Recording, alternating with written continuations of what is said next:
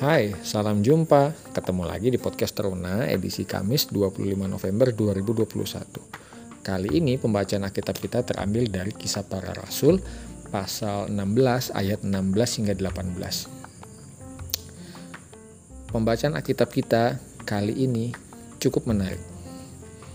Di mana ketika kita melakukan hal yang baik, orang lain malah tidak suka ini pasti sering terjadi nih dalam kehidupan kita semua. Di mana kisah pembacaan Alkitab kita ini, Paulus dan Silas membantu mengusir roh jahat dari tubuh seseorang. Anehnya, orang yang dibantu tersebut memiliki tuan.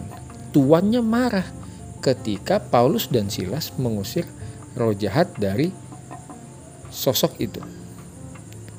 Usut mengusut, Ternyata tuannya menggunakan orang yang dirasuki roh jahat itu untuk menghasilkan uang, uang, dan uang.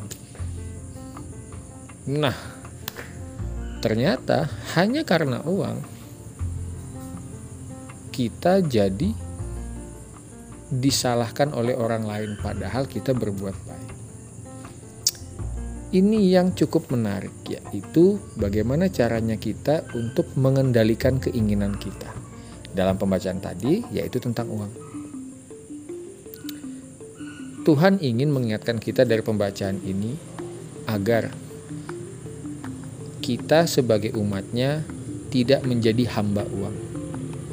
Banyak yang bilang, kalau kita tidak punya uang kak, ya kita nggak bisa hidup. Perumpamaan sederhana dari Tuhan yaitu burung yang tidak memiliki uang pun bisa hidup yang penting dia berusaha. Bagaimana caranya? Ya dia mencari makan. Mungkin caranya dia harus mematuk pohon supaya mendapat getah. Atau caranya dia harus terbang tinggi ke suatu dahan untuk mendapatkan buah. Atau dia harus pergi menyelam ke air untuk mengambil ikan kecil. Yang penting berusaha. Bahkan Tuhan menyatakan kepada kita berdoa dan berusaha sehingga kita tidak menjadi hamba uang. Itulah yang Tuhan inginkan. Contoh sederhananya bagaimana kak? Belajarlah untuk memanajemen keuangan. Atau dari contoh sederhananya belajarlah untuk mengatur uang jajan. Utamakan yang penting apa? Beli makanan. Pulsa penting atau tidak? Cek masing-masing pribadi beda pendapat namun yang paling utama adalah jajan itu untuk uang makan. Jadi pergunakanlah jajan dengan baik. Kendalikan keinginan. Utamakan jangka panjang. Yakin dan percayalah Tuhan selalu menjaga makhluk hidup. Burung saja dia jaga, apalagi kita.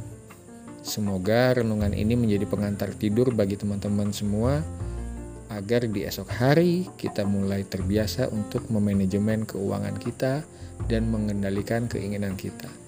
Utamakan kebutuhan, tunda keinginan. Salam jumpa.